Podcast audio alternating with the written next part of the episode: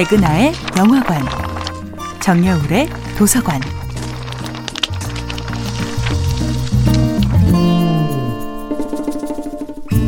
안녕하세요. 여러분과 아름답고 풍요로운 책 이야기를 함께 나누고 있는 작가 정여울입니다.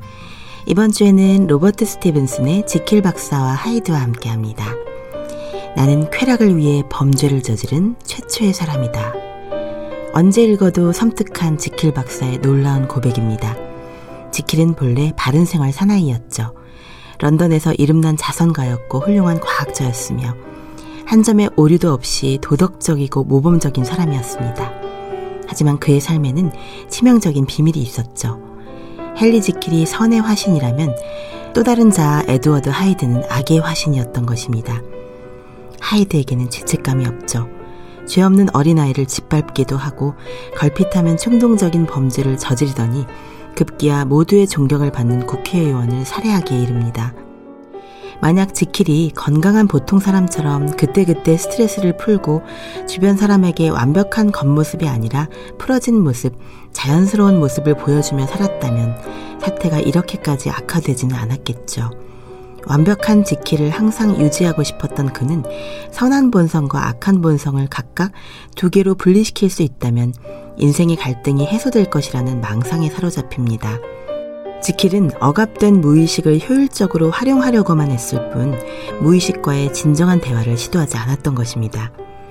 지킬 박사의 실패는 단지 과학적 실패에 그치는 것이 아닙니다.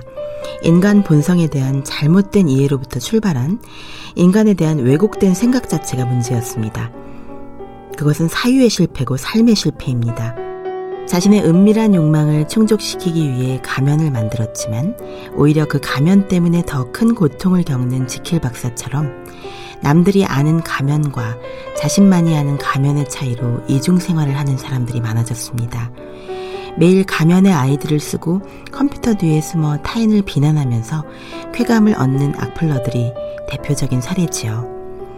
우리가 우리 자신에게 꼭 맞는 가면을 쓸 수 있다면 억압된 본성을 해방시키면서도 자신을 파괴시키지 않는 저마다의 맞춤형 가면을 발명할 수 있다면 얼마나 좋을까요?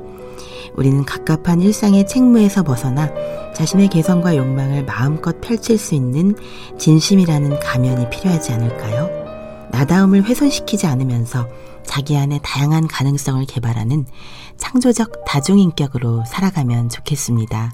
정야울의 도서관이었습니다.